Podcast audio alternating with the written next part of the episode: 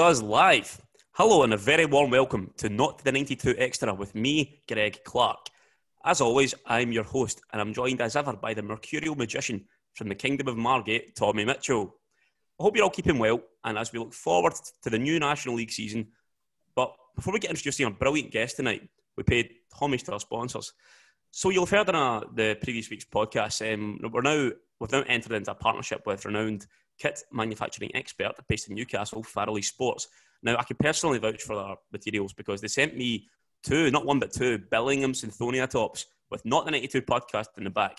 And honestly, I look a million dollars. On a good day, I look about a trillion where I've got that on. So you can get in touch with them on Facebook just by typing in Farrelly Sports or on Twitter.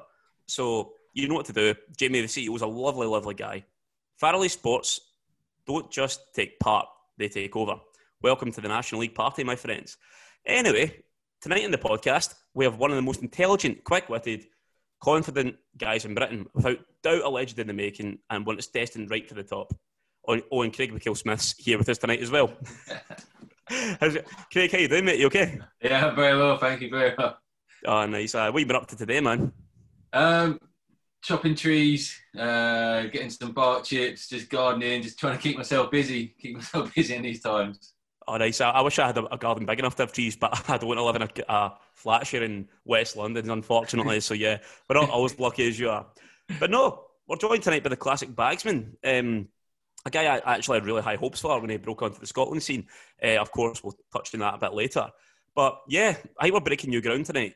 As Craig's probably the, the best Barnet of any guest we've ever had on. we did say that off camera, but I'm saying it on camera now. it's hanging in there. It's hanging in there. Aye, well, if you get any tips, let us know, mate. so, aye.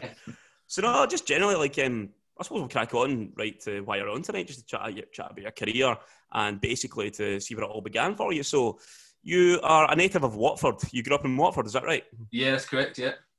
And then, how was it growing up there? Was Watford your local team growing up? Or? Yeah, yeah, it was my my team I support now. A team I've kind of always followed um, born in the hospital next to the ground and that. So it's always been, I've always kind of wanted to play for them because it was that, that was my, my local team. I always supported them. Um, I've kind of, that time when I was born, it was, it was I was lucky because kind of going to games was pretty cheap.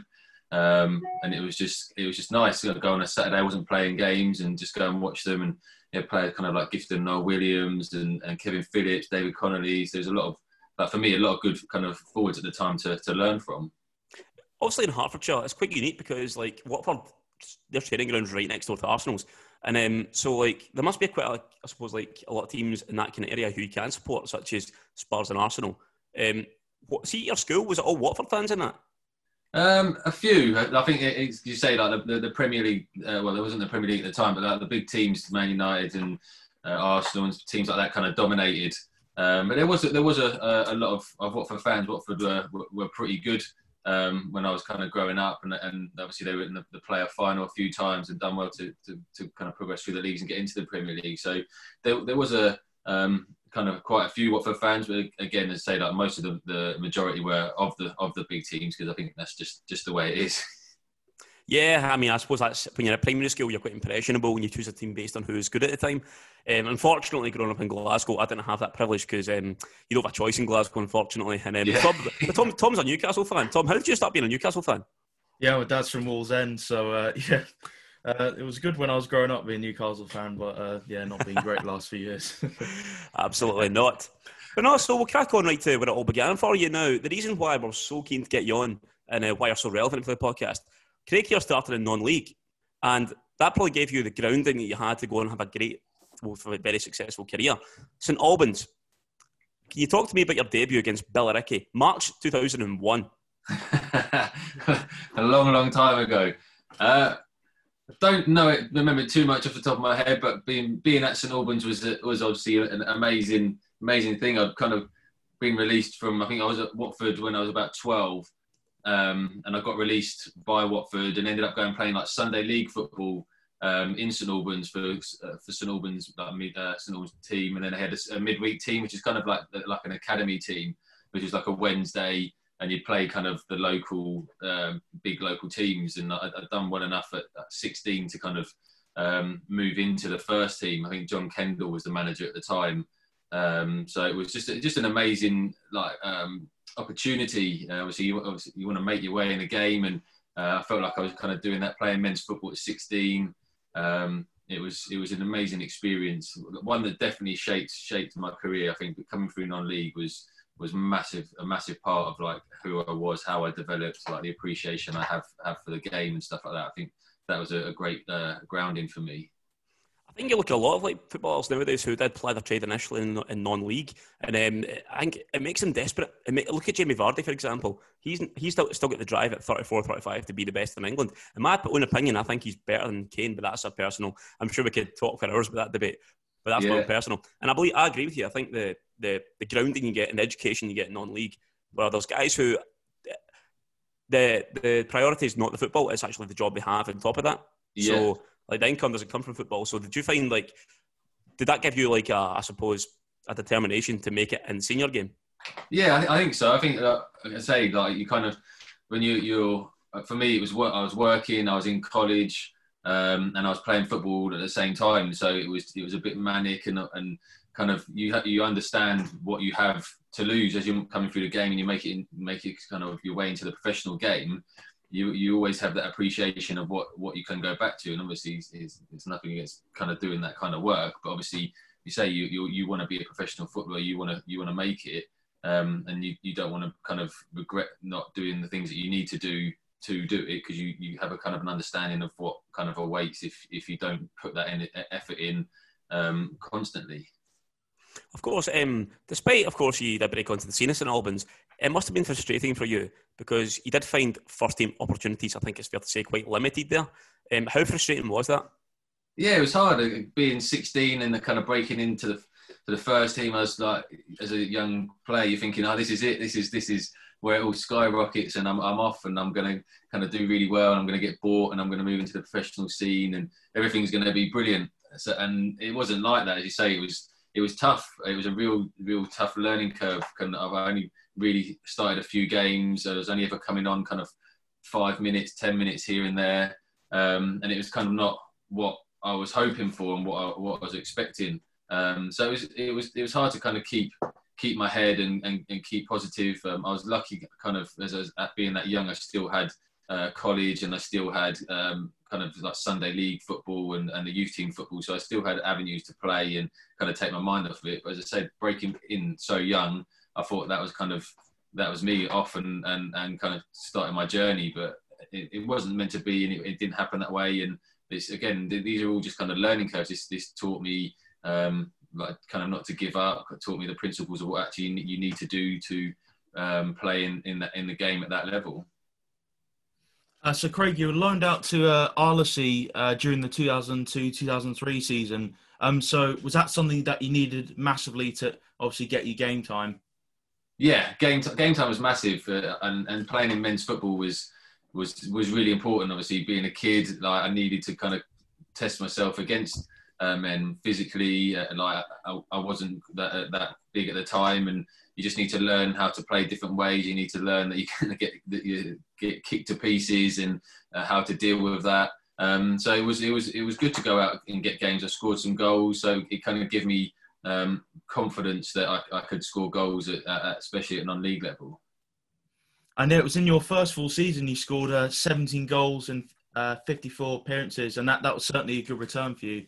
Yeah, yeah, it was nice. Obviously, I left St Albans, which was disappointing because again, like it's it's down the road. Like my, my grandparents lived there, so I thought it was going to kind of be my my push forward in, in the game. Obviously, stepped down to Arlesey, which was a league below. Um, that was kind of a kicked me in my ego a little bit. So it took me a little bit of time to kind of um, adjust to that. That I'd, I'd stepped down another league. Um, but once I kind of got got that out of my head and, and just kind of took it for what it is, and, and, and the fact that I was actually getting paid to play football at any level is, is amazing. So I kind of took that attitude um, and just kind of took that forward and, and really enjoyed my football there. Met some great people and um, yeah, it was just it was a really enjoyable um, period. Uh, and in that successful season for uh, Arlesey, you scored a brace against uh, Dagenham and Redbridge in a 4-2 uh, FA Trophy win. Uh, so th- did that play a big part in them signing you? Um, I think so. I think obviously talking to John Still about it, it was it was definitely something that that caught his eye. um, yeah, it was it was it was amazing to, to play against Dagenham, who I knew of because obviously they, would had the FA Cup success and they were they were kind of known as a, a non-league uh, team who kind of uh, done so well in, in the in the cup, cup competitions and, and, beat the big team. So to go to Dagenham and play, and then obviously to have them to come to Arlesey and, and do as well as I did was just it kind of gave me more confidence and, and it kind of gave me more drive to kind of work hard to get to that that level. And obviously for for a phone call to come at the end of the season and say that they were interested in signing me was was uh, was really exciting. Um, so you played a huge part in the first half of their 2006-2007 uh, uh, promotion season uh, after two mid-table finishes. Um, can you tell me what changed within the Dagenham Redbridge dressing room to make that jump from mid-table to obviously challenge for promotion and, and obviously uh, eventually get it?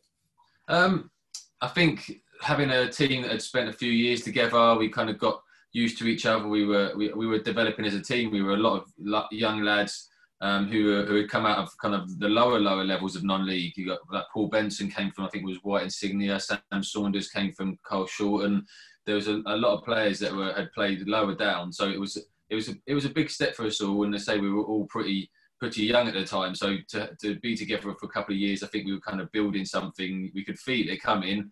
It was just obviously it just took time to kind of maybe find the right pieces for the jigsaw puzzle to put together. And, and you say that that season, um, we put them we put them together. I think I left just as we kind of got top of the league at Christmas, um, and then the boys kind of went on and, and, finished the job, and it was it was a, uh, like it was a fantastic uh, like kind of to be part of that squad. It was it was an amazing, very like a very tight knit squad, which which kind of propelled the team forward. Yeah, that certainly showed. Um, looking at your goals you scored there, scored double figures in every season you had there. Um, lastly, on Dagenham Redbridge, um, what was John Still like to work for? Because we interviewed Darren Currie a few weeks ago, and uh, he said he was the, the best manager you worked for. Yeah, he's brilliant. He, he's, he's he, he, works you hard. It, like it was it, going to pre-season there for my first pre-season was a complete like shock to me because the, the, the amount of work you had to put in um, was was was a lot more than I was used to. Um, he's he's very good, at kind of getting his teams to play the way he wants to play. He'll he'll drill you to exactly what he wants, um, and that was uh, again like how the tick the boys knew what he wanted and, and put that game plan uh, perfectly. And to say that that season we got promoted, we just knew kind of exactly what we needed to do, how we needed to do it. We, we kind of watched a bit on other teams to understand what they were doing. Um, but he was kind of instrumental in, in helping me through uh, when I first joined, it was um, I was kind of part time, and he, he wanted to know if I wanted to go full time, which was which was a big big change for me. Um, and when I joined Dagenham, I was a right winger, and he kind of got to a point where he felt like he, he could I could play down the middle for for the club. Um, and I think that was kind of where everything kind of started to, to take off for me. I, I went up front, and, and then I kind of I never really looked back, to be honest. Yeah, you certainly did not look back, and uh, that's where you earned your move to Peterborough United. Now, I think um, I, th- I, think I speak on behalf of thousands of listeners who are going to listen into this podcast. They're going to ask the first question: How did the move come about, and what's it like hearing that conversation from Barry Fry when you pick up the phone? uh, John Still called me up and just said that we got uh, Peterborough interested. Um, would you like to go down and, and speak to them? Um, and it, yeah, it was, it was kind of like definitely I want to go and speak to him. It's, it's league football. It's I, I, knew kind of a bit about them because Aaron McLean had joined them in the um, just before I'd gone there. I think uh, Boyd was in George Boyd was in the kind of process of joining as well. So I knew they were kind of building something. Um, so it was, it was great to kind of go down there and, and talk to them. Um, I, I, saw Barry at a, a few of our games, um, and he just to see how I was doing and, and watch me and stuff like that. So it was yeah, no, it was amazing. Because obviously, like you see Barry on TV, he's, he's a great character, and uh, to kind of have phone calls and, and see him and stuff like that, and it's it, it was a bit surreal at the time. Um, but it was it, it, an exciting kind of project. I think um, just as I was joining, I think Keith Alexander was the manager and he left, and then Darren Ferguson came in. So there was a big, there was a, a, a kind of a big drive at the time. I think Peterborough probably one of the first clubs to to kind of delve into to non-league to the extent that they did. I think at, at, that time when I joined, I think they must have brought five to ten players out of non-league um, to to kind of create something something different. Of course, I mean I think um, what what I will say about Peterborough is they do have a quite a unique identity in the sense that they they're almost perennially seem to be quite ambitious no matter what league they're playing in. Darragh MacAnthony is very vocal, of course. He's very vocal in marketing the club. Then you've got Barry Fry to supplement that. I don't know what it must be like when you lose a game. And if, if you go in a bad run of form, does it get quite nasty? No, it's, it's, good. You're, you're very well protected. Obviously, Fergie was very, very good of us. He, he kept that pressure away from us. We never, we never kind of had that. It was always kind of like he, he would kind of tell us how he felt he would never kind of convey what the the, the, the people above him would say. Um, so it was it was it was made easy for us to kind of go and play football. If, if we were lost, he would take all the pressure for us and allow us to kind of uh, see what went wrong with the game and put that right. Um, and I think kind of when you look at the success we had, I think he, he was obviously a major the part of that, and I say the major part of kind of protecting us from from anything negative and allowing us to kind of go out um, and kind of uh, play our game, and especially as well because we're coming from non-league. It's obviously the pressure goes up. You, step into the league, it's a whole it's a whole different level. The, the, the pressure becomes a lot more.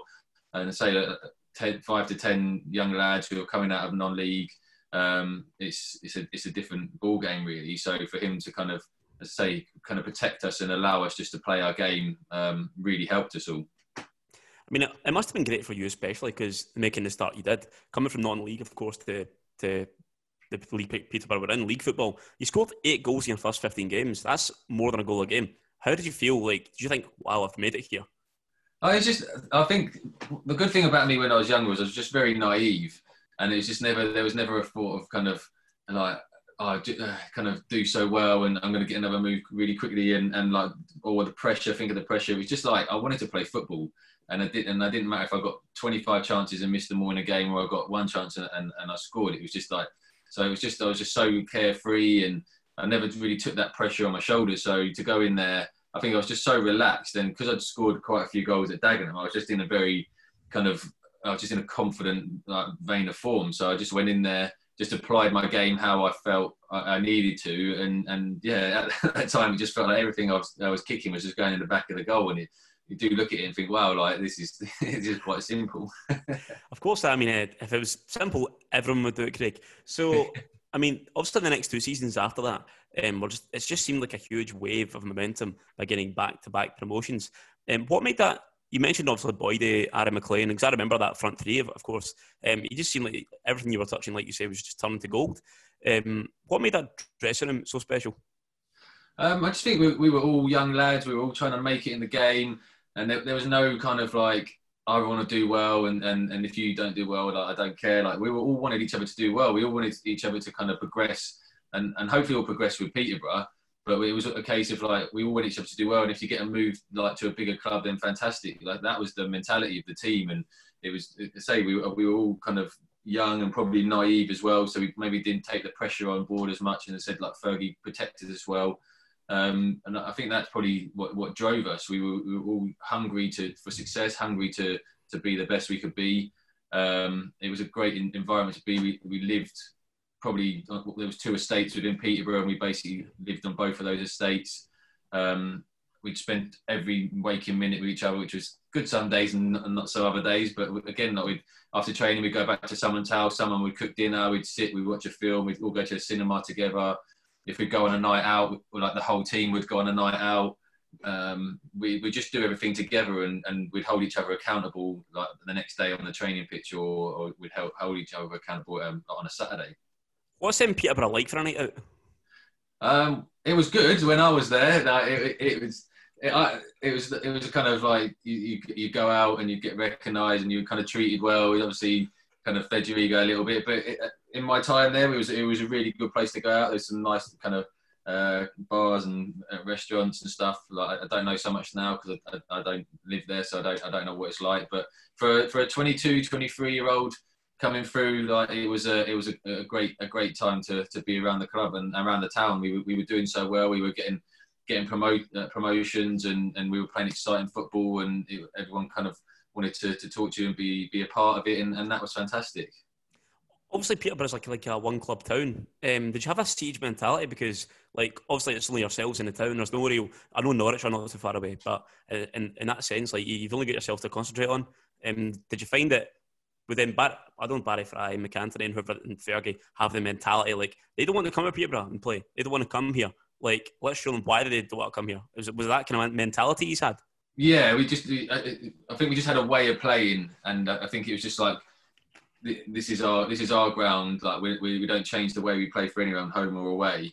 And we just kind of made you say we made it into a fortress. Like teams would come to us, there was games when we'd be three 0 down at half time and we'd win five three, and and and that wasn't like a one off. Like we'd do that four or five times a season, and it was just like we, we we worked so hard. I think to make it a fortress and make it a place where it didn't kind of matter what what the score was um, and how they were playing. We just knew if we could turn, turn get the game turned around and, and go towards the London Road end, like we'd, we'd win. We did, as I say, it didn't matter if we were 3 0 down, the, the, confidence of the boys was like, we're going to score four or five now. And, and I think that just showed. And as I said, when teams come here and, and they could feel that momentum happening and the crowd getting on top of them, I think it, a lot of teams caved in from that.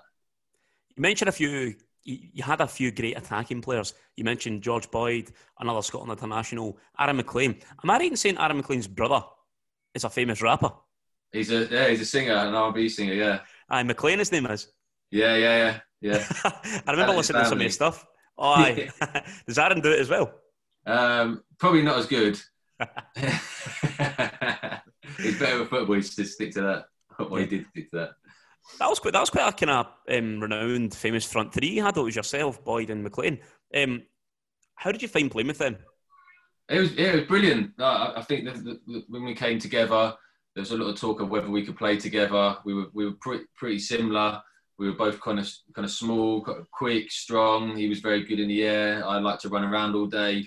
Um, so obviously at, at, the time, I think like a big striker and a small striker was quite the, the in thing. And for us two to be playing together, a lot of people, uh, I think, questioned whether we could do it. Um, but as I said, we, we were kind of like very determined. We were kind of um, naive about the situation. So we just kind of like we just wanted to prove people wrong. We wanted to prove that we could we could play together. And, and uh, as we went along, we, we had such a great affinity, such a um, a great relationship that it, and it was a case of like if he scores great, if I score great, if I'm uh, two yards out and he's in a better position, I'm going to pass it to him.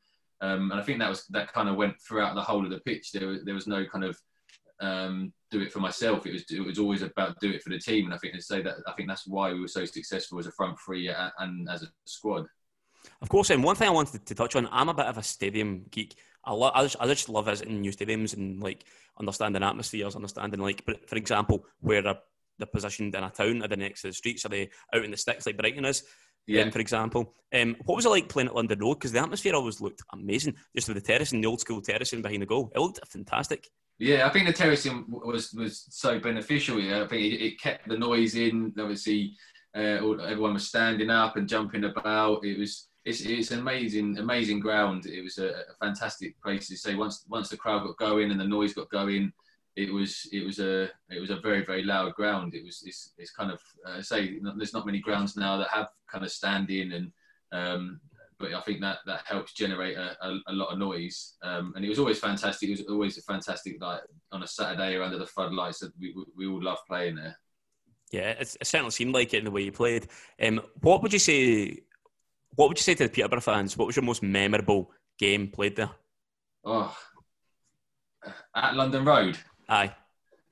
Uh, there's so many. Um, there's probably one in the championship. I didn't score it, but it's still memorable. Uh, was we, we we played Cardiff and we were we were four 0 down at half time. Um, and I think a lot of the people might have left. I don't, I don't know, but there was it was it was wasn't like the the best performance from us. Um, but we came out second half and, and we scored four goals and ended up drawing four all. I think that's like one that, that massively sticks out for me at, at London Road. Um, but there, there, was a few of, of, games where we say we were kind of 3 0 down and ended up winning 5 3 or 4 3. Um, it was just, say, in the second half, we'd always play towards the London Road end. And we knew if we, we got one, it, it was just, it wasn't a case of like stopping there. Like, it was like, how many could we get in 45 minutes? So it was, it was just a phenomenal, phenomenal kind of period of time to play at the club. I think uh, I think uh, what a lot of um, broadly speaking, a lot of football fans would like to know, because um, I think at the time Darren Ferguson was um, um, maybe not maybe not seen as a way of he was going to emulate his dad, but could you see see shades of Alex and Darren? Um, he had an aggressive nature sometimes, which is I think like his dad. Like he, he could let go a few uh, sometimes, which I think you need to do as a manager. I think that um, you have to be able to do that. It's very difficult for him to obviously to, to live up to that reputation is is almost impossible. So he was always getting the comparisons of of his dad and stuff like that. And I think he, he he tried to kind of create his own his own style of play, his own way of doing things. Uh, we were seen as a very much as a, a kind of a ball playing team. We we pass the ball, we'd get it down. We we played with very attacking fullbacks. Um, so I think he, he wanted to create his his own his own legacy really, and I think he uh, he'd done a fantastic job um, while at his time at Peterborough um, with, with us. Um, and obviously he's he's kind of done well over the last few years, different places, and now he's he's back at Peterborough. Um, but as I said, it's, it's a difficult it's a it's a difficult one when your dad's probably the, the best manager that's ever been. It's it's a hard task. Everyone's always going to be comparing you to him. So as I said, I think he's he's done great to kind of um, kind of create his own his own legacy, and, and hopefully there's like more success for him at Peterborough um, um, in the future. Yeah, would you ever like see Alex at the training ground, or would he come to the, game, the games in that? He came to the games a few times, and then he got banned because he, we, we lost every time he came. He, we'd lose, so he, he got he got banned from from coming to to, to games. Um, I think I've seen I think I've seen on TV. He's been at a few games recently, but he, he definitely got banned. And we were very privileged, obviously, to to have Darren and obviously his dad. We, we used the, the Man United training ground a few times, and he'd come down and, and watch the, the, the boys train and stuff like that. So um, uh, we, we met him a couple of times, and, and obviously a, a, fantastic man um, and a legend. Um, so we yeah we were very very lucky to to have that opportunity to do those things. You mentioned, of course, uh, the, the, Cardiff game that was in the Championship. It wasn't a particularly happy season for you. It was quite a tough season for you guys in the Championship. What do you think exactly went wrong? Um, I don't know. I don't know whether we kind of didn't realise how hard the division was going to be, or, or kind of um, whether we prepared right. I don't know. I, I, can't really put my finger in it. I felt like we, we finished. We done well the season before. We came up, I think, second out of the out of the out of League One. Um, we had a very good team. Um, I think we started okay, and then I think it, just kind of it, we just didn't perform, and, that, and I think that was the case. Um, we had a, quite a few managers I think Fergie left, and then we had a, quite a few managers in, in between that, and a lot of different players coming and going, um, which made it a, a lot more difficult. Um, so I think there was just a, a lots of different factors that played into it. Um, so and it was, a, I think it was a big learning curve for, for the players, and I think it was a big learning curve kind of uh, for the staff and, and, and the management and, and kind of the chairman and stuff like that. Of course, um, well, the next season the club did bounce straight back, and a huge reason for that was down to your goals. Um, would you say that that was maybe your because you scored in the playoff final? Um, there were murmurings at the time you were the most prolific striker in the whole of England.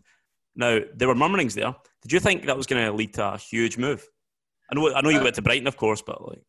Yeah, I think I, I, I done really well. It was, it was a fantastic season. Uh, I think I scored 35 goals um, which was like I, I just I, it was just one of those seasons where everything I hit was going in. I felt so confident.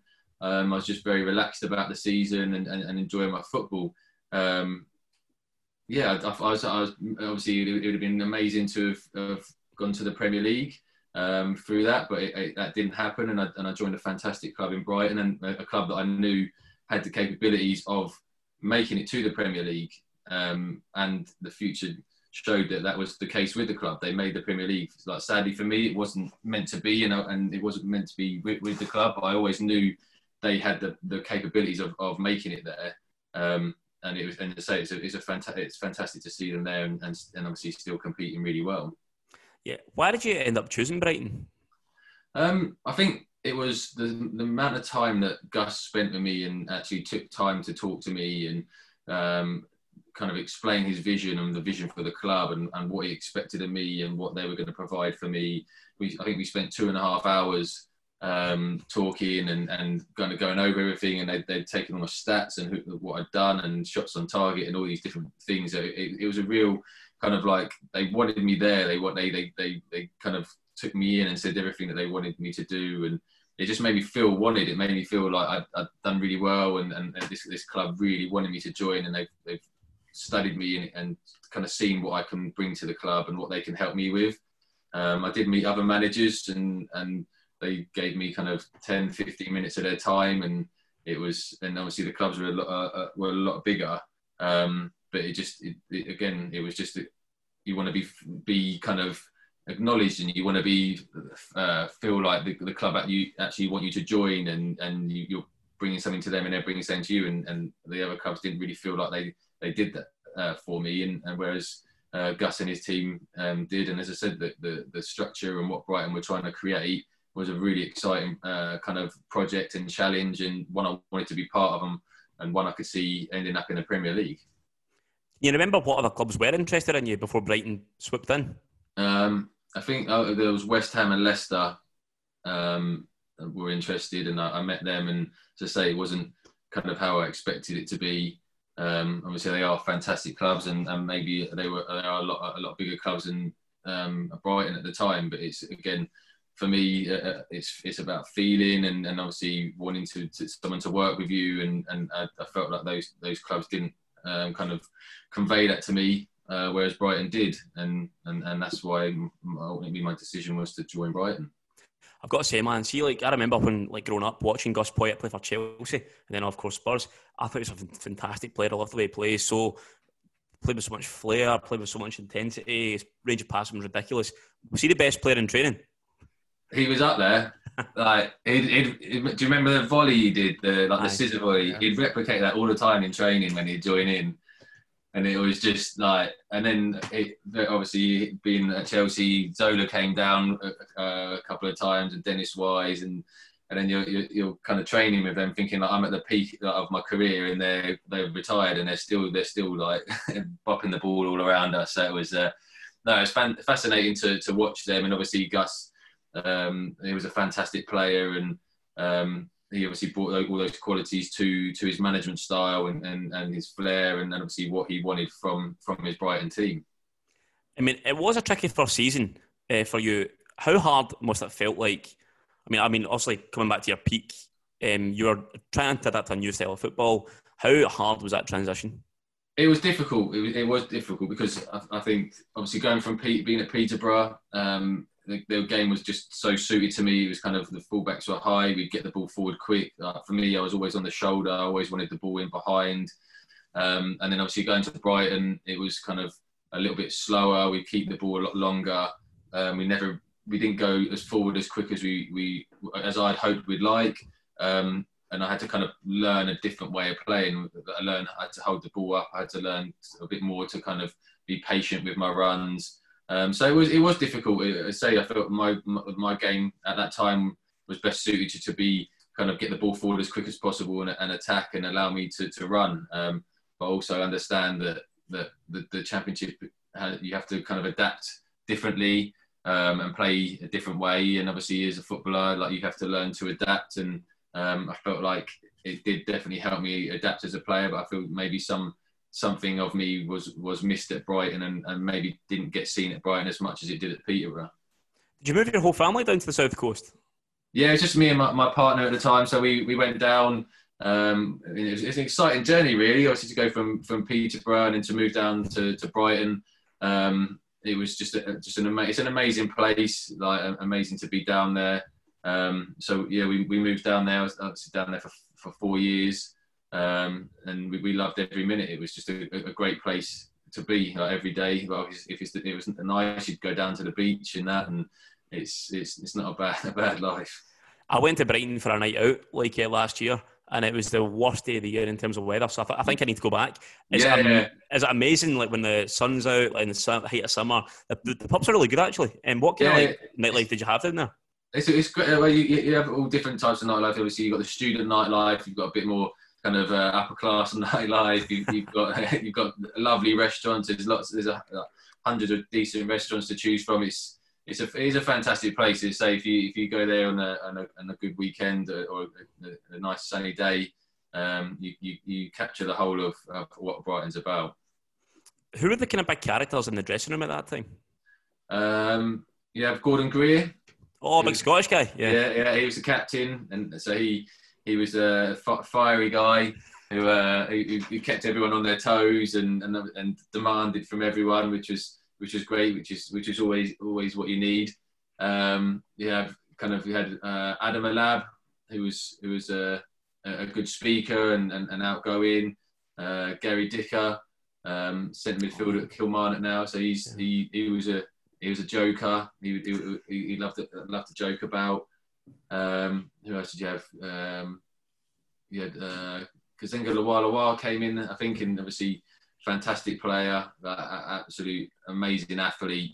Uh, so there was there was some fantastic there was a fantastic uh, group of players. Ashley Barnes, who's obviously gone on to do fantastically well with with Burnley. Um, so again, it's all all a lot of players who had not really been in the championship who were kind of learning their way. So the first season I think was was pretty good. We were we were close to the playoffs, I think, and then with with five games to go, and then I think we dropped off.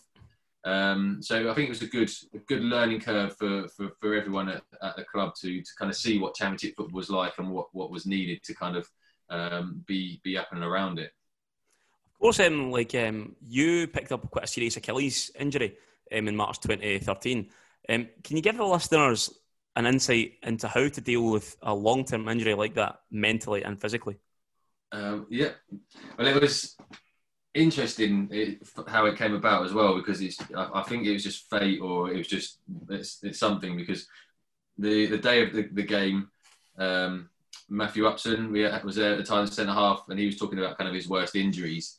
And he was, he explained that he had ruptured his Achilles and how bad it was and how hard it was to, to come back from. So this was like um, either on the way to the game or before the game. Um, and I was meant to be on the bench that day uh, Ashley Barnes and I think Leo Ulloa were playing up front. So Barnesy came down at the team meeting and, and, told Gus that he was ill and he couldn't play in the game. Um, so Gus completely rearranged the team and took him and Leo out and put me and Andrea Orlandi up front, um, which was obviously great because I wanted to play, but just obviously a bit of a shock. So we, we got to the game. Um, game was nil nil. It was it was a not a really great game to be uh, to, to be going. And uh, right on half time, or just a minute before half time, I turned to sprint, and uh, I felt like um, someone had trodden on my Achilles. I thought the defender had caught me and trodden on my Achilles because it sent me flying. And then I turned around and I looked, and he was nowhere near me. Um, and it is exactly how Matthew Upson described it. It was like someone was like had like shot you in your your, your Achilles, and and then you just kind of go flying basically. And yeah, it was it was uh, as soon as I'd done it as well, I knew I'd, what I'd done. Exact, I knew exactly what I'd done. Um, so I, I, was kind of like in my head. I was almost instantly prepared for what was to be said and, and what was what was coming. The only thing I didn't kind of account for was that the the length of time it was actually going to take to recover from it because I thought it was going to be two three months. Like I'll, I'll be back. Obviously, we were doing we were doing really really well. Um, I think at the end of that season we got to the playoffs, so I was, I was, thinking maybe I'd kind of be back in time to, to kind of see the final push of the season, um, and then obviously to go and have the surgery and, and, say kind of like minimum is nine months. That was really really hard to take, like because I, I, felt like I was doing well that season. I think I had like 11 goals in 20 odd games. Um, I feel like I was slowly kind of doing doing better, um, and then obviously for that to be said, it was just kind of it was really really difficult. So the whole of that summer, I spent with the physio. I didn't I didn't I went away for about a week, and then for the rest of that, almost every other every day I was in with a physio and having to learn to walk again. Um, it was it was it was a painfully slow process, and then kind of halfway through, maybe well maybe even nine months through, maybe um, I started to kind of jog um, just and I was having problems jogging and, and still loads of pain. So from that point, it took me another five months to kind of get um, get myself fully fit and play again. So it was almost 13 months kind of out. Um, obviously, watching the boys miss out in the playoffs was really really difficult because obviously it was against Palace as well, which was which was which wasn't ideal. Um, it, I say we're two games away from getting into the Premier League, which would have been amazing so to, to, to not being involved in all these things and to kind of have to to rebuild myself was was really a real tough period.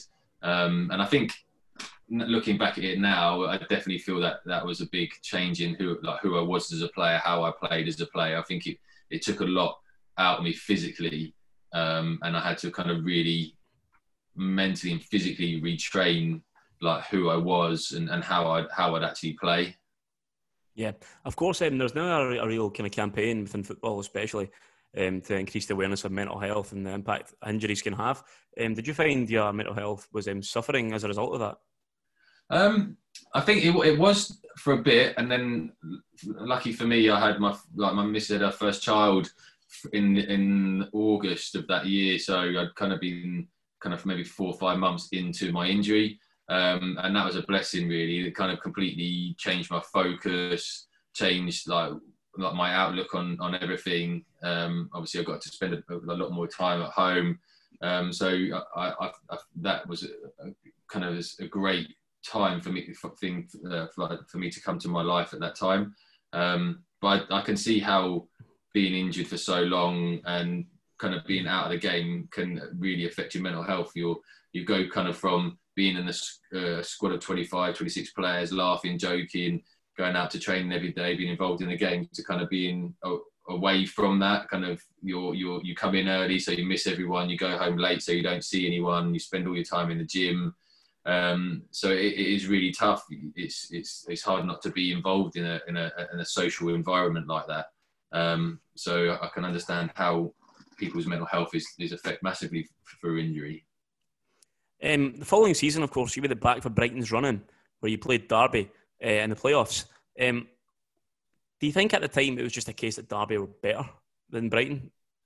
Yeah, I think that look at that season. Derby's team was was, was very very good. They were they were playing fantastic football. Um, I think we were just we were unlucky in the first leg. I think if we could have kind of kept it close, like kept it yeah, like level going into the away game, then I think maybe we would have had a bit more of a chance. Um, but they were they were flying at the time. They were they were unlucky not to kind of go up automatically. And um, the play, I think they had I think Johnny Russell was there at the time. I think Chris Martin. Um, they, they I think Craig Bryson was there. They had some some very very good players um, who who played some great football. Um, it was disappointing for me. Obviously, I, I, don't feel like I featured enough. I feel like I played. I think I played about five, ten minutes in the first leg, and then I probably came on in the in the second leg with about 10, 15 minutes to go. So it was a bit disappointing. I'd have liked to have been involved more, um, but I think just just over those two games, I think we were beaten by the better team. Mm. That's unfortunate indeed. Of course, then that leads to Poyet's exit. Now, Vicente, who I grew up loving as well, because he was at Valencia, wasn't he? Yeah. Yeah, what a player. Um, he's on record as saying about Gus Poyet, he's the worst person he's ever came across in football. Now, I don't know what, what went on behind the scenes there, but is that an unfair assessment? Uh, yeah, I think so. I think, I think every player has a different view of, of different managers depending on how you, how you're treated, how you treat them, etc. So everyone has their own their own viewpoint. Vicente as a player, it was was amazing. Like watching him in training, like the things he could do were just fantastic. You could see why Real Madrid tried to buy him and, and, and what quality he had. Obviously, they had their, their issues, and I, I don't know what they were. As I said, every every player can has their own issues with, with a manager. Um, they obviously just didn't see eye to eye, um, and obviously that's that's his, his, his opinion of, of Gus. Um, they were they were both fantastic in their own their own regards. I say uh, Gus as a manager, he done he done fantastically well for the club, and Vicente is just disappointing that we we never got to see the the kind of the whole of him. I think he was always 70, 80 percent fit, and, and you and you saw absolute magic in him at that point. So if, if he was hundred percent fit, like, it, it would have been amazing to have seen what he would have uh, brought to the team. Of course, from Poyet, Sam Hyypiä was made manager the next season. Um, what was he like to play under? Because he's a mercurial figure, like for Liverpool. And English football is really recognised as being one of the best defenders that probably played the game in the last 15, 20 years. What was he like to play under? Yeah, he was great. Sami, Sami came after Oscar Garcia, though. Oh, that's right. So of course did. Yeah, yeah. But he was he was he was good. He was obviously like a legend at Liverpool and everything he'd done. Um, he came he came in and he brought a style of play that Liverpool I think play now. Like he, he was kind of like the left back get, like bombs on, the right back bombs on, the two uh, centre halves and the two midfielders hold, um, and you just it was it, was basically all, all out attack really. Um, but it was a it, it, if you look at the Liverpool team now, it's very similar to how they play. So I think he was kind of a bit ahead of his of time of how he wanted to play. Um, I remember us playing one game though away to Leeds, um, and we won two one, and we had seventy percent possession, and it was like we were like Barcelona. It was ridiculous, and we were all going, "Oh my god, this is the best system ever!" Like we're going to be, we're going to win win the league and stuff. And it didn't quite happen that way because I think ultimately we, we like we didn't have maybe the players uh, to kind of understand and play that. Um, and I think teams kind of figured it out and worked out how to break it down. Um, but yeah, it was it was a shame. He obviously lasted till Christmas. Um, he I went out on loan for a period of his his tenure um, to Peterborough because I, I, needed games at that time. I obviously coming back off of the injury and trying to play again. I needed to play games regularly, and I, I played a few games under him. And then he, I think he brought in, I think Darren Bent came in maybe. Um, so he, he kind of became the, the, the sole striker, and I needed to play games. So I went off to Peterborough and then I came back from Peterborough when when he left under under Nathan Jones. But as I said, I think Samuel was a great guy, um, and I say maybe his style of play was his style of play was just maybe ahead of its time. Mm. Of course, then, did you think you could maybe under Nathan Jones when you were recalled? Did you think that, that was your springboard to really kick on from that? I was hoping to to come back and and play play regularly. Um, kind of get my, my game time, um, and, and I, just needed I needed to play games. Say I, think I, I, was a completely different player when I came back. I was I was probably a bit heavier because of spending maybe too much time in the gym. I probably wasn't as, as sharp as I I needed to be. Um, so I needed to play games regularly to to kind of uh, find that, and I felt like I started doing okay under Nathan. Um, I played a couple of games, and then then Chris Hughton came in, um, and it obviously at that period of time we were kind of almost we were in a relegation battle, um, and Chris has um, done done fantastically well to keep us in the division. But I think it kind of came at the cost of uh, us forwards kind of being attacking. I think we went we were very defensive. Uh, we didn't really create any chances or many chances. Um, so uh, kind of for the forward, it, it, it was very very difficult. Um, and I don't feel like kind of towards the end of that season, I, I really got to kind of showcase what I had. And as I said at the time, also I was I was trying to re-understand who I was as a player and what I could bring to the team. So it was a it was a, a tough little period. Um, so after being released uh, by Brighton, um, you chose to join Luton uh, ahead of Blackpool and Southend, also interesting you. Um, so why did you uh, join Luton? Um, well, John Still was a manager um, at the time, and obviously I'd worked under him um, at Dagenham, so I knew like what he wanted, how he wanted to play. I knew what what uh, Luton as a club were, and, and obviously they were very ambitious and they wanted to to, to push the club forward. And um, I just felt kind of going back working with John, um, it would kind of give me uh, what I needed as a player. It would help me kind of help me along, kind of um, get back to how I wanted to play, or as I said, or kind of find who I was as a player and, and help me kind of. Uh, put, put my career back on track. Um, and you're having a, a pretty first uh, solid season uh, with Luton, um, playing regularly and definitely chipping in some goals and assists. Um, but however, you did uh, have a, a fractured uh, tibia. Um, did that hugely affect your game time there um, on, onwards at Luton? Yeah, yeah, massively. Was, I think I was it was away to to Plymouth, and I and I, yeah, I broke my I got my foot caught and uh, kind of got nudged and, and yeah, fractured my, my shin. Um, and I think at the time we didn't think it was it was too bad. Uh, we were kind of looking at two to three months, and then um, the fracture didn't heal. I came back pre-season, started running, and still had pain. Um, and then obviously went back in to have an operation. Um, so it kind of put me out for eight months. So it kind of it, it, scuppered my time at Luton again uh, over the summer. I had to kind of work hard to, to try and get fit. Um, John Still kind of left, um, and, and, Nathan Jones came in uh, in charge, and obviously he had a different direction to to go in. Um, he also had some Jack Marriott, uh, Danny Hylton, and Isaac Vassell as forwards at the time. So it, it, it, was a it was it was tough for me because obviously they're young, they're up and coming, they were they were doing really well, and then you've got myself who's who's done done well kind of previous seasons and uh, uh kind of working my way back from injury um, it's kind of a, a, difficult thing to kind of then say, oh well, I'm going to uh, leave these young lads out who are doing well and, and bring the, this kind of older older pro back into the to the to the mix. So it was it was a shame. Um, I think again, I went back out on loan to Peterborough to to get games. So I think my time, I knew my kind of time at Luton was up. Um, so it was just great to go back to Peterborough, like a club I know and and love, and, and I've done really well. I think I scored five goals in 13 odd games, and it was great. Like Grant McCann brought me in, who I played with at Peterborough, so he gave me an opportunity just to kind of get myself fit and strong and healthy again, and I felt like I, I, I rewarded him with, with some goals. Um, so it was a, it worked out well, really. Yeah, actually, quickly just touched on Grant McCann. Um, he's gone on to do pretty well and, and, and moved up to be a championship manager uh, after after leaving Peterborough. Um, did you did you when you worked with Grant McCann, did you think that he would you know be, um, become a really good uh, championship manager? Yeah, I think so. I think like he's got the capabilities. Like when we played, he was he, he was he was a great trainer. He worked hard. Um, he studied the game. Um, obviously, he went into coaching after that, um, and then he got his chance with Peterborough. Um, he'd done fantastically well. Like I, I, think the way he played was great. He got the ball down. He wanted people to pass it. Um, it was a shame that he kind of uh, kind of parted company with Peterborough. Um, I think if he'd have stayed, I think he would have had kind of more success.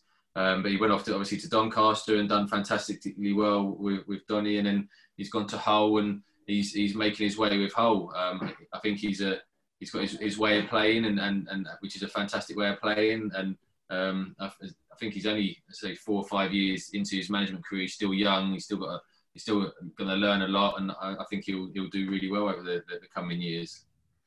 Um, so after you left Luton, um, you went to Wycombe, and Gareth Ainsworth is creating something really special there, and obviously you got promoted Wycombe. Um, just talk about your, your memories of that season and working with Gareth Ainsworth as well.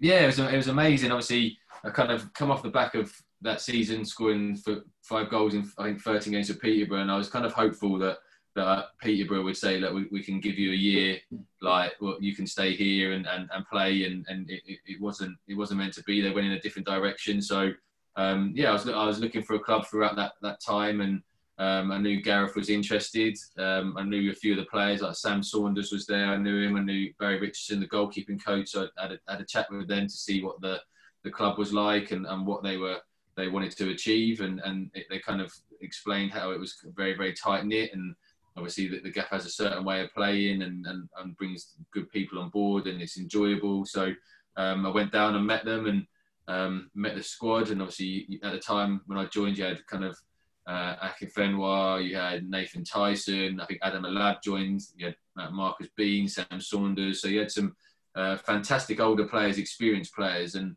I think the one thing about all those players was that they were all still willing to prove people wrong and still willing to prove people that they had something to give in the game, still prove that they, they could achieve stuff. And I think that's why we were successful that season is because we had a, a, a bunch of kind of older players who still wanted to achieve, and you had a, a group of young, younger players that wanted to to learn from the older players, and the, and the standard was was never um, let down. If you if you let the, the older players down, then you knew about it. So it, it's kind of created a great um, a great team spirit, a, a kind of a great uh, uh, dressing room there that has kind of pushed them forward. And as you can see, like no one expected them to get promoted to the to the championship, and uh, I think that's kind of down to two things. One, the dressing room is, is amazing. It's, it's one of the best dressing rooms I've, I've ever been in.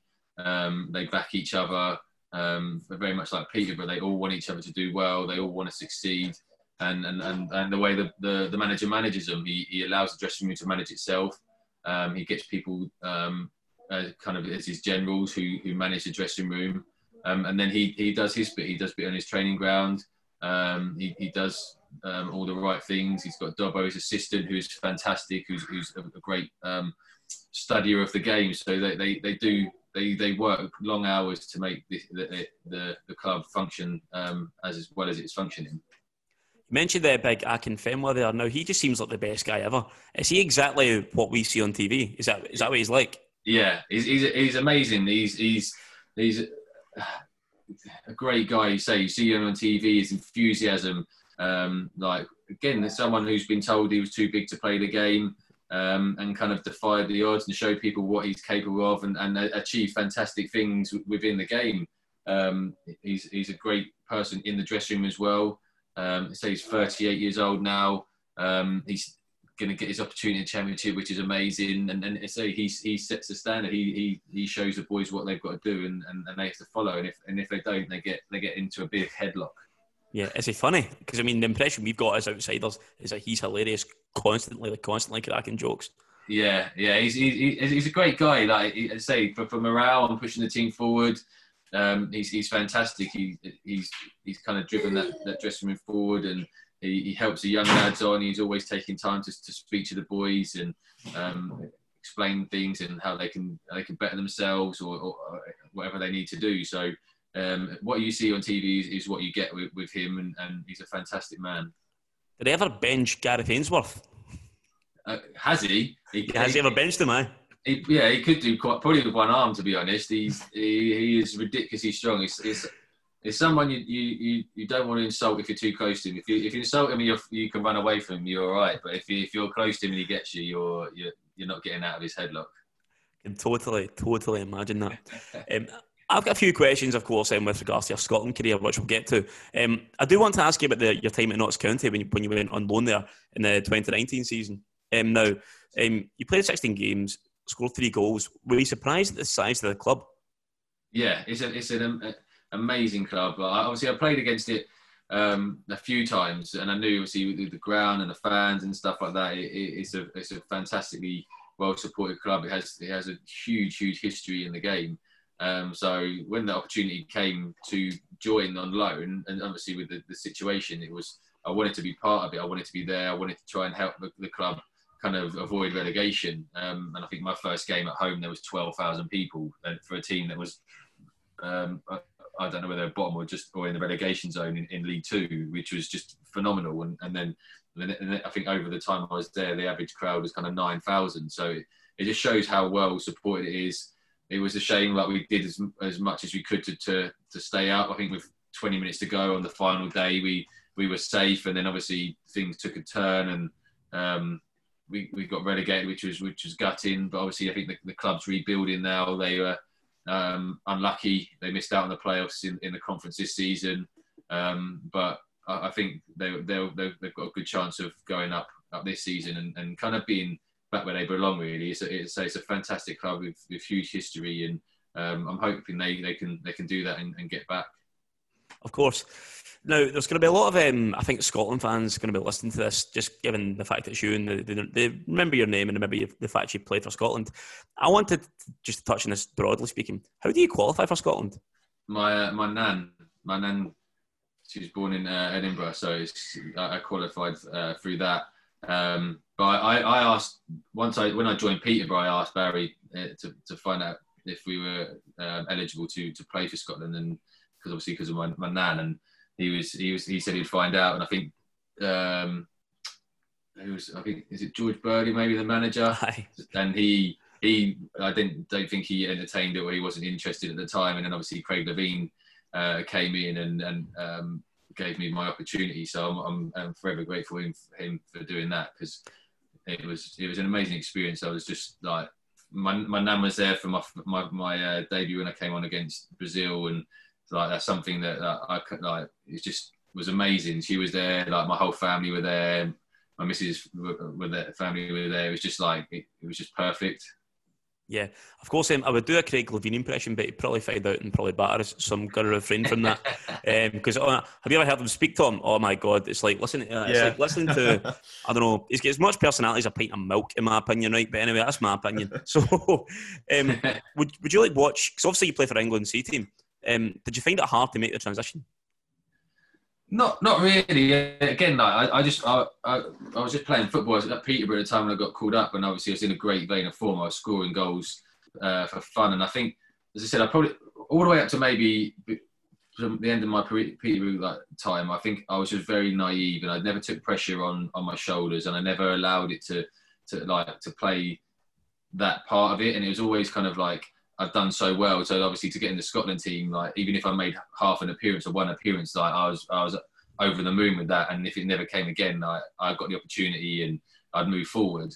I think after that, when I joined Brighton and obviously got bought for big money, I think I then took the pressure of that big money move and the fact that I was so close to the Premier League on my shoulders, which had probably hindered my football. Maybe it didn't allow me to play as free as I, I, I did when I was at Peterborough. And then, but when I went to the, the Scotland team again, I had no, I had, I had, no worries. I just went and played, and I just went and enjoyed, and I and I put, and I wanted to put my style into how how I was going to play with with the shirt mm-hmm. on. Um, and enjoy every single second I could because I say I didn't know whether it was going to be one cap or five caps or however many caps. So it was just a case of just being being me, doing what I what I do, how I want to play, and and then just seeing where it goes from there. Of course, uh, you mentioned, of course, the Brazil game. Now that was your first call up. How what actually happens when you get called up to the squad? Does someone phone you from the SFA? Yeah, it was just it was. Uh, I can't remember who it was at the time. I, I, got. I think we had a game the night before. Um, oh no, we played. I think we might played Milton Keynes, and I, and I got a phone call to say that I'd been called into the squad.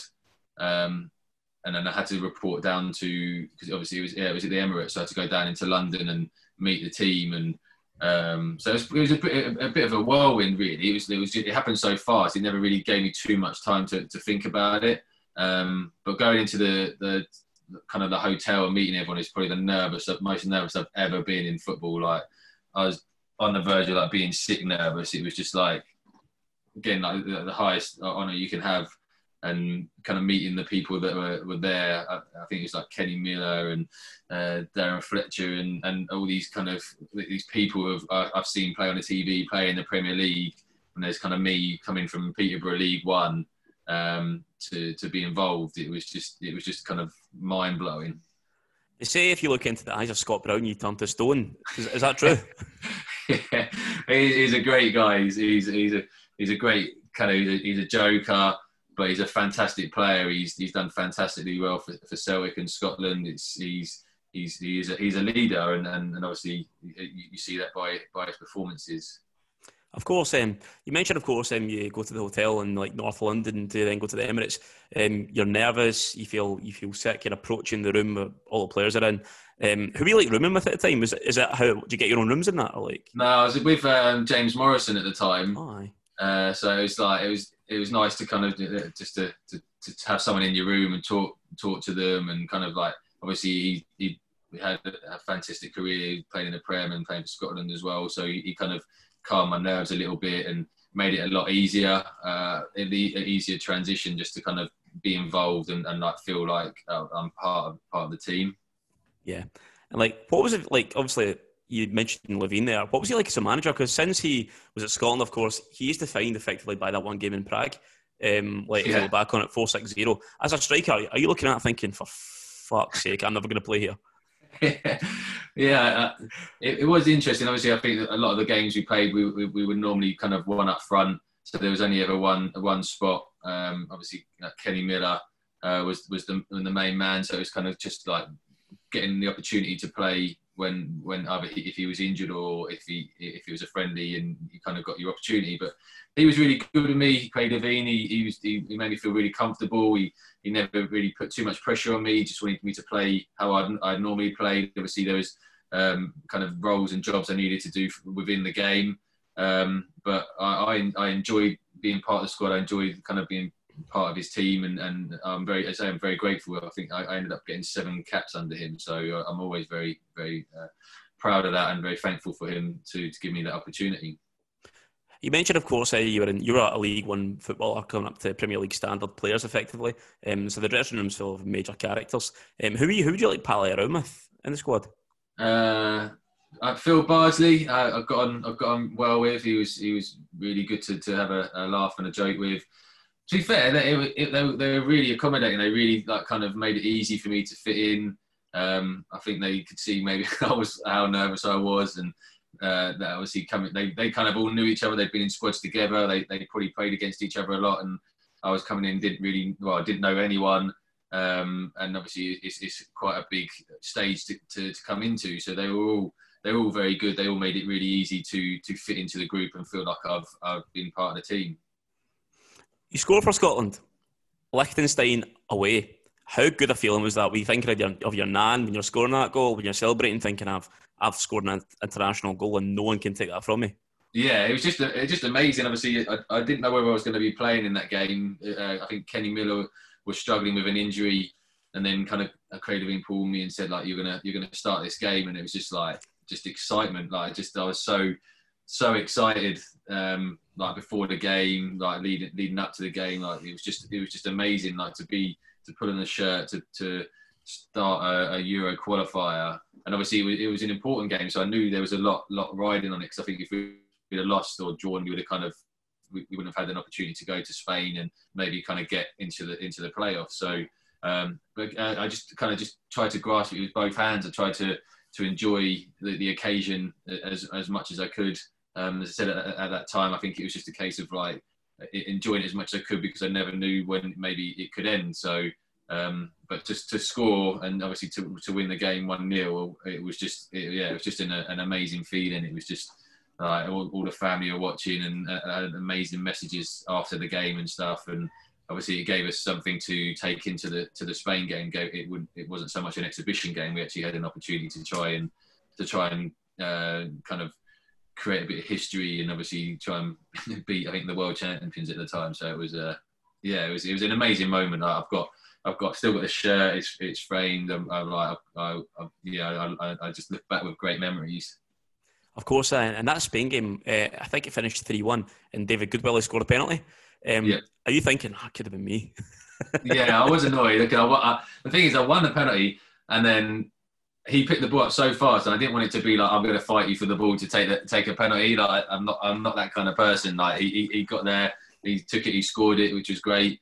Um, it was just a phenomenal experience to to to be in Spain to play against kind of you got Sergio Ramos and Puyol and Piqué, and I'm standing next to him, kind of like getting ready to to, to take them on. Yeah, it was just it was phenomenal, and it was it was a, a completely different experience. It was it was mad. I, like it's funny because probably after about 20 minutes, I thought I was going to have to come off because I, I, was so hot. It, I've, never played in kind of heat or humidity like that.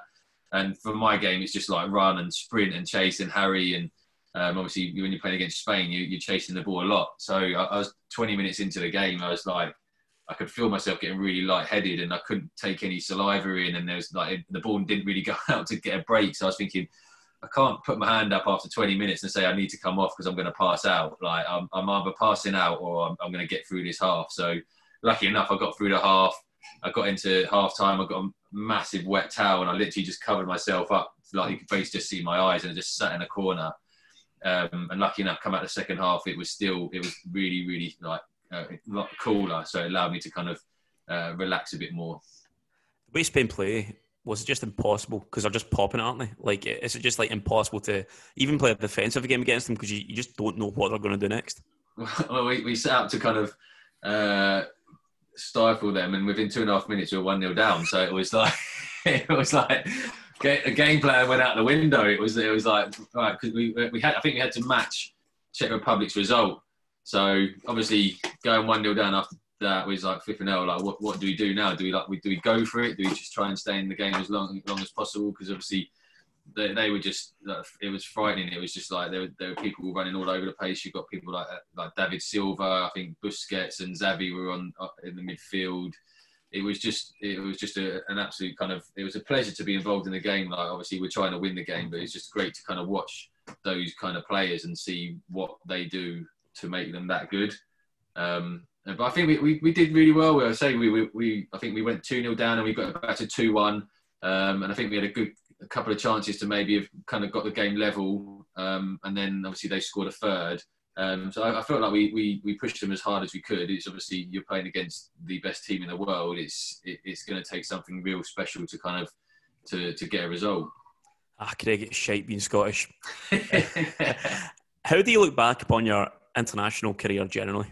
Um, I loved it. I loved every minute of it. Like every time, like, like time I got called up, it was just like the best. Like going going to to tra- put like the put the, the, the shirt on to go and train. We I think we trained at Mar Hall, so it was great to go up there, like travel the world, go and play against international teams and uh, other other international grounds. It was like it was something I absolutely like.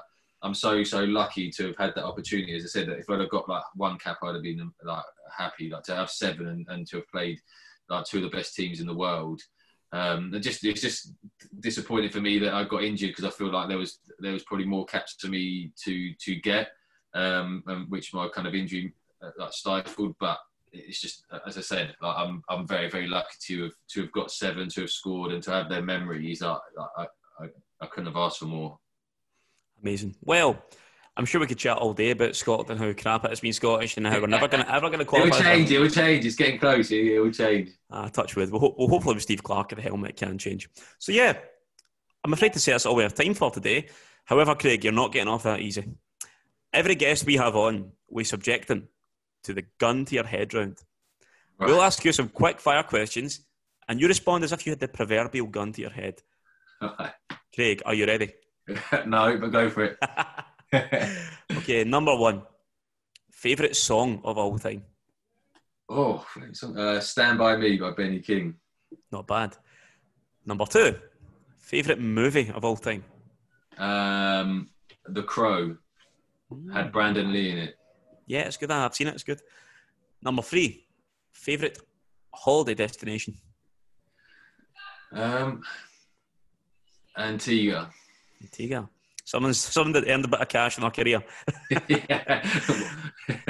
Number four, favorite player you ever played with? Oh,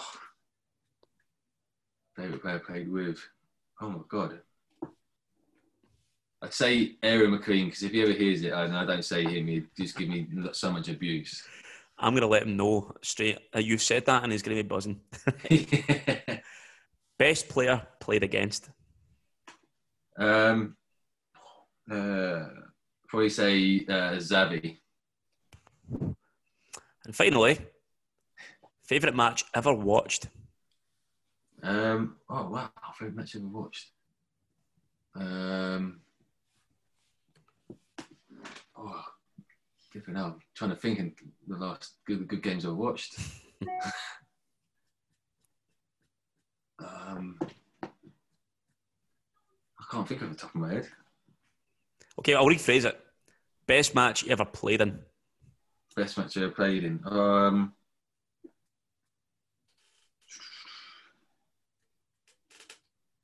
probably say the playoff final for Peterborough. Not a bad memory at all. Well, now we know more inside the life of Craig McHale Smith. Thanks, Craig, once again for coming on Not the 92 podcast. It's been an absolute pleasure. Uh, thank you for having me. Not a problem. Well, as always, it's been a pleasure to give you a candid insight into key individuals who have emerged from the non league world. Please do remember to follow us on Twitter at NT92pod or on Instagram at NT92 underscore pod. And if you have any questions for us, please do get in touch via email at podcast at notthe92.com. God bless, stay safe, and we'll be back with you very soon for another exclusive interview. Who's going to be next? Tune in to find out. Thank you now. Bye bye.